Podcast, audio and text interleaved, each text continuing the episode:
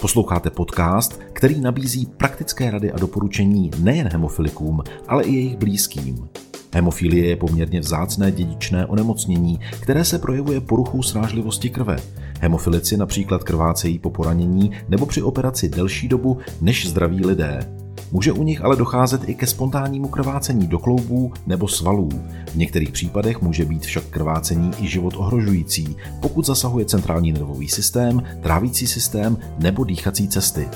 V podcastové sérii otvíráme témata, která jsou pro hemofiliky důležitá. Já jsem Jiří Pešina a přeji vám příjemný poslech.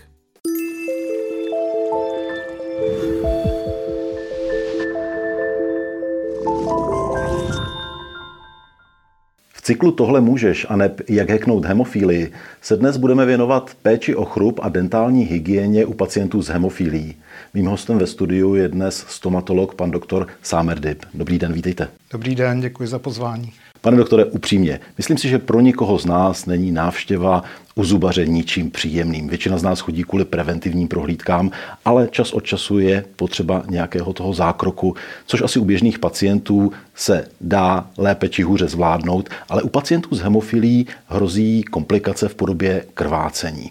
Jaká jsou specifika péče stomatologa o pacienta, který přichází a má krvácivé onemocnění?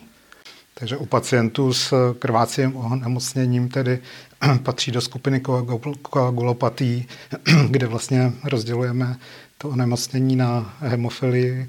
Jsou dva druhy A a B a ty pacienti vlastně trpí deficitem koagulačního faktoru osm a devět. A u těchto pacientů vlastně vzniká to, že při ošetření nebo při narušení krevního řečiště dochází k trvalému krvácení. Ale to krvácení není silnější než u běžných pacientů, u zdravých pacientů, ale u pacientů s hemofilií trvá mnohem déle. Nebo může začít až po několika dnech. Já předpokládám, že pokud hemofilik má svého stálého zubního lékaře, takže ten je informovaný o této chorobě dědičné. Ale co když se stane, že je třeba akutního zákroku a pacient musí vyhledat nějakého jiného zubního lékaře, který s ním nemá zkušenost? Co je důležité, aby ten lékař věděl, na co by pacient neměl zapomenout? Určitě by pacient, pokud o tom ví, tak by to měl tomu lékaři sdělit, protože při, vlastně, při tomto onemocnění, které se většinou zjistí u té formy střední až těžší už v dětství, tak ty pacienti jsou s tím seznámeni a docházejí do specializovaných hemofilických center, kde se o ně starají hematologové a jsou poučeni o tom, co mají v tomto případě dělat nebo říct tomu stomatologovi. A v tomto případě teda určitě je potřeba, aby ten stomatolog, který se má toho pacienta s tou hemofilií, aby určitě byl na to připraven v tom smyslu, že musí počítat s tím, že to bude krvácet, takže aby měl ať už nějaké tkáňová lepidla, nebo byl připraven vůbec od toho hematologa. Ale v případě, že ten pacient má těžší formu, tak je určitě lepší odeslat do nemocnice. Je to tedy tak, že v podstatě každý zubní lékař je připravený na to zvládnout pacienta s lehkou nebo středně těžkou hemofilií? Nebo je to i tak, že nemusí tomu tak být a rovnou třeba pacienta, když se dozví, že má hemofilii, pošle ke kolegovi nebo do jiného pracoviště specializovanějšího? U, u lehké formy tam určitě se to dá zvládnout ambulantně v ordinaci, s tím, že vlastně to krvácení třeba bývá prodloužené, ale není to tak, že by to trvale vytékala ta krev, že samozřejmě určitě je potřeba tu ránu zašít, popřípadě ošetřit nějakým buď tkáňovým lepidlem, anebo nějakým traumacelovou takovou mřížkou, která se vkládá do té rány po extrakční. A určitě je potřeba krýt toho pacienta antibiotiky, protože je to otevřená krevní rána, která tím, jak se déle a hůř hojí, tak je, vlastně může docházet k bakteriemi, tím pádem vlastně se dostávají do krevního řečiště bakterie a může to ohrozit uh, pacienta potom ještě následně, ať už nějakou endokarditidou infekční, nebo uh, se usadit na ledvinách ten, ten, ta, ty bakterie. Takže je potřeba na tohle být určitě připraven. A to, o čem hovoříte, to je většinou nějaký krvavý invazivní zákrok to typu určitě, třeba extrakce nebo trhání zubu. Jo, to jsem myslel z bolestí, že teda by se asi extrahoval zub. Ale pokud je to běžné ošetření, ať už výplněmi nebo nějaká protetická práce, tak je určitě důležité, aby ten pacient byl jednak, měl dobrou dentální hygienu. Tam je to zásadní, aby ty pacienti měli správné čištění zubů, uměli, aby neměli záněty dásní, kdy samozřejmě ten stav to potom zhoršuje. To jsou určitě témata, o kterých bych s vámi chtěl hovořit, ale vy jste před malou chvílí řekl, pokud pacient o své nemoci ví, měl by lékaře informovat. Ale ono se také stává, že se o té nemoci dozví poprvé v podstatě až na základě ošetření u zubního lékaře. Stává se to u těch lehkých forem, kdy vlastně ten pacient během svého života nemusel mít žádné těžší zranění a mohl mít nějakou prodlouženou dobu té krvácosti, čehož si nemusel ani až tolik všimnout. A vlastně ten větší zákrok přijde právě na tom zubním ošetření, kdy, ten, kdy se třeba extrahuje zub, ať už je to nějaký prostě osmička nebo jakýkoliv zub, tak se vlastně zjistí, že ta rána se neuzavírá a neustále krvácí. A v tom případě se vlastně musí teda tomu pacientovi určitě ta rána zašít a po případě podat ty antibiotika a kontrolovat ho pravidelně. Rozumím tomu tedy správně, že u takových těch konzervačních výkonů, jako je výplň, jako jsou korunky, můstky, že to by se mělo dát zvládnout poměrně stejně asi jako u pacientů, kteří jsou zdraví, nemají hemofilii, je to tak? To by se mělo zvládnout určitě u té lehké a u té střední formy určitě. Uh-huh. A ve chvíli, kdy teda dochází k extrakci, k vytržení zubu, vy jste zmiňoval pojem tkáňové lepidlo. Že by, že by lékař měl být připravený, že by tuto substanci měl mít. Co to vlastně je? Jak to funguje, takové tkáňové lepidlo?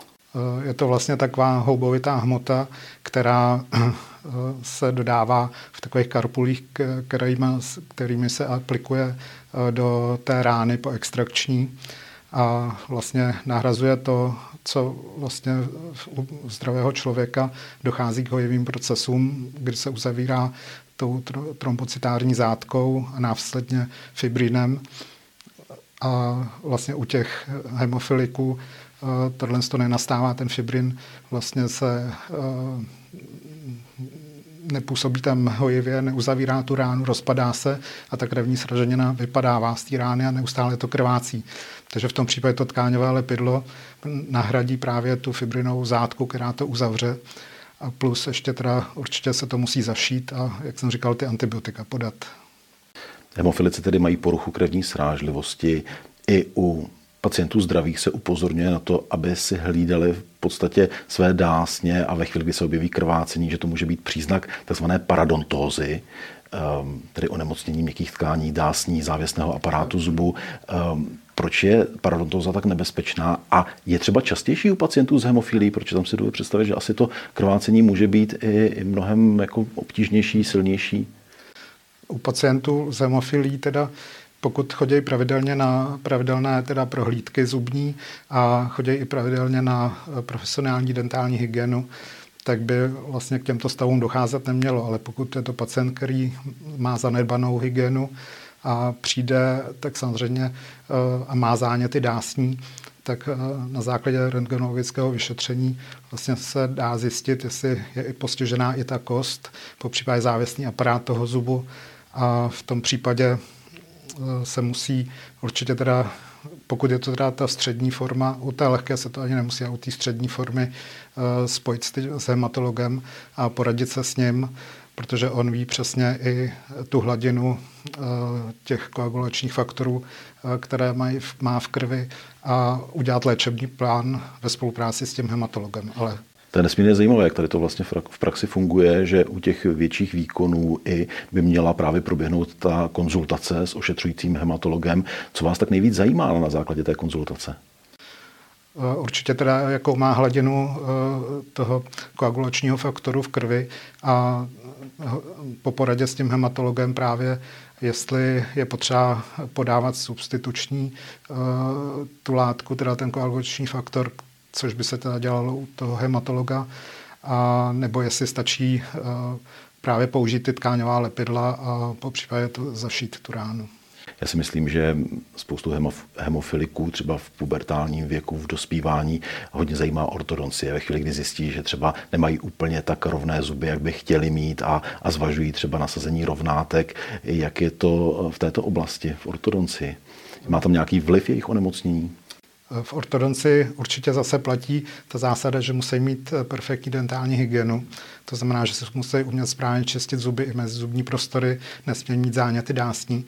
A u těch lehkých forem se tam kontraindikovaný není ortodontické ošetření a u té střední formy tam je potřeba dávat pozor, teda, když se nasazují zámečky na zuby, aby nezasahovali příliš blízko k dásni, aby nedráždili tu dáseň a popřípadě u zadních těch molárových zubů, aby nepoškozovali sliznici, tvář, tvářovou sliznici.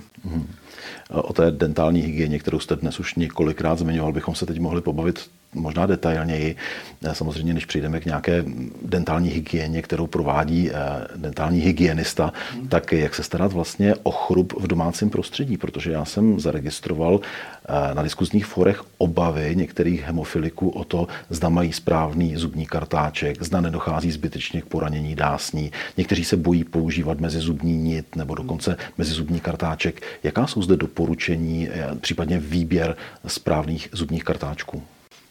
Tak určitě by ten kartáček měl být spíš měkký než tvrdý. Při používání dentální nitě tam je to nebezpečné právě v tom, že musí umět zacházet s tou nití, protože si můžou tu dáseň nití hodně zraňovat a tím pádem to začne hodně krvácet. A používání mezizubních kartáčků to samé, vlastně musí mít správnou velikost. A určitě tohle to všechno jim právě řekne ta dentální hygienistka a naučí je právě tu techniku správného čištění zubů. Jak často je vhodné navštěvovat dentální hygienu a nechávat si odborně, řekněme, ošetřit chrup z hlediska dentální hygieny? Z hlediska dentální hygieny by to mělo být jednou za půl roku. I když ty pacienti čistí dobře a mají dobrou dentální hygienu, tak by měli chodit na takzvaný recall vždycky po půl roce, kdy vlastně hygienistka zkontroluje, jestli čistí správně, popřípadě ukáže prostory, které třeba nedočišťujou, zvlášť u zadních zubů, a, aby, a řekne jim v místa, kde by, která by měla, měli zlepšit a správně čistit. Obecně z vaší zkušenosti, jak jsou na tom lidé, teď celá populace, s kvalitou čištění zubů? A myslím tím technicky třeba, jestli opravdu lidé si už umí čistit zuby, nebo jestli stále jsou tam velké rezervy, jestli je máme všichni v podstatě. U hodně pacientů se to zlepšilo už, ty, co chodí pravidelně. A někteří teda samozřejmě uh, přijdou jenom, když mají nějaký problém, takže pak to chtějí řešit jakoby narychlo. A někteří pacienti, prostě záleží to i na šikovnosti uh, těch pacientů, jak si dokážou vyčistit chrup, takže uh, to taky může být horší. Ty, co jakoby jsou méně šikovní, nebo možná se tomu až tolik třeba nechtějí věnovat a myslí si, že se to vyčistí vždycky na té dentální hygieně. Každý, kdo se někdy dívá v poslední době na televizi, tak vidí, jak se na nás hrnou reklamy na různé elektrické zubní kartáčky. Je to cesta, kterou lze doporučit, nebo je opravdu lepší zvolit manuální zubní kartáček, měkký, který, který s jistotou neublíží dásním? Já osobně teda jsem zastáncem víc těch klasických kartáčků, kdy se člověk manuálně vyčistí chrup s použitím vlastně těch dentálních pomůcek, které jako jsou jednosvazkové kartáčky, dentální nit a mezizubní kartáčky, ale samozřejmě prodávají se elektrické zubní kartáčky, zakázané to není, takže jestliže někomu to vyhovuje, tak prostě používá. Pak se také hodně diskutuje ústní voda, jestli má vůbec význam a případně jaký. Ústní voda, zvlášť teda u těch hemofiliků, má podstatný význam v tom, že vlastně, když si večer vypláchnou po vyčištění zubu ústa tou ústní vodou, tak vlastně ústní voda obsahuje inhibitory tvorby zubního plaku, takže přes noc vlastně tam působí a tvoří se jim méně ten zubní plak, což u nich je důležité, aby nedocházelo právě k těm zánětům dásní a tak. Tak rady, jak pečovat o své zuby, co se týče dentální hygieny, už víme. A teď obecně, kdybychom se vrátili do vaší ambulance ke stomatologovi, jak by měla vypadat správná péče, to znamená, jak často by lidé měli chodit na preventivní prohlídky? Preventivní prohlídky teďka jsou zavedeny vlastně od pojišťovny jednou ročně a s tím, že pacienti, kteří chodili pravidelně a chodí i pravidelně na dentální hygienu, tak ten chrup mají v pořádku a v podstatě jim to stačí jednou za rok, ale většina těch pacientů je jednou za rok málo u nich, tak je potřeba je zvát dřív. Takže se dělají třeba ty rentgeny dřív v místech, kde třeba jsou počínající zubní kazy, už třeba zjištěné na minulých rentgenech, tak se to musí hlídat a vlastně po tom roce je to už za dlouho, protože už se může ten kaz rozjet jakoby do velikosti, kdy třeba se už pak musí ten zub devitalizovat, tak je to různý. Já vím, že tím, čím jsem začínal, že mnoho lidí se asi k zubním lékařům netěší, byť jdou třeba jenom na preventivní prohlídku. Máte nějakou jednoduchou radu, jak se zbavit strachu ze zubaře? Asi chodit pravidelně, ale no, určitě jakoby starat se o ty zuby správně, jak mají, jak jim vždycky radí hygienistka, i ten lékař, co jim řekne, aby se předcházelo zubním kazům, případně nějakým komplikovanějším o tom po, po tom ošetřením, jako jsou protetické práce nebo korunky a nějaké velké složité výplně. A jediné, co vlastně můžou přijít, jsou zuby moudrosti. Kdy začnou růst, tak pak to ty pacienty bolí, tak se to musí řešit akutně nebo plánovaně potom dopředu nějak, že se postupně ty zuby moudrosti vyndavají. Pane doktore, to už je zase moc to nepříjemné. Moc. Pojďme, pojďme zakončit tím, co si myslím, že může dělat každý z nás. To znamená pečovat o chrup, správně si čistit zuby hmm. pravidelně a pak se člověk nemusí bát chodit na preventivní prohlídky k zubaři, protože se většinou dozví, nic vám dělat nebudu. Je to přesně, tak? Ano. Přesně tak to je. To je z dnešního dílu pořadu Tohle můžeš aneb jak hacknout hemofilii je všechno. Mým hostem byl stomatolog pan doktor Sámer Dib. Děkuji, že jste přišel. Děkuji moc za pozvání.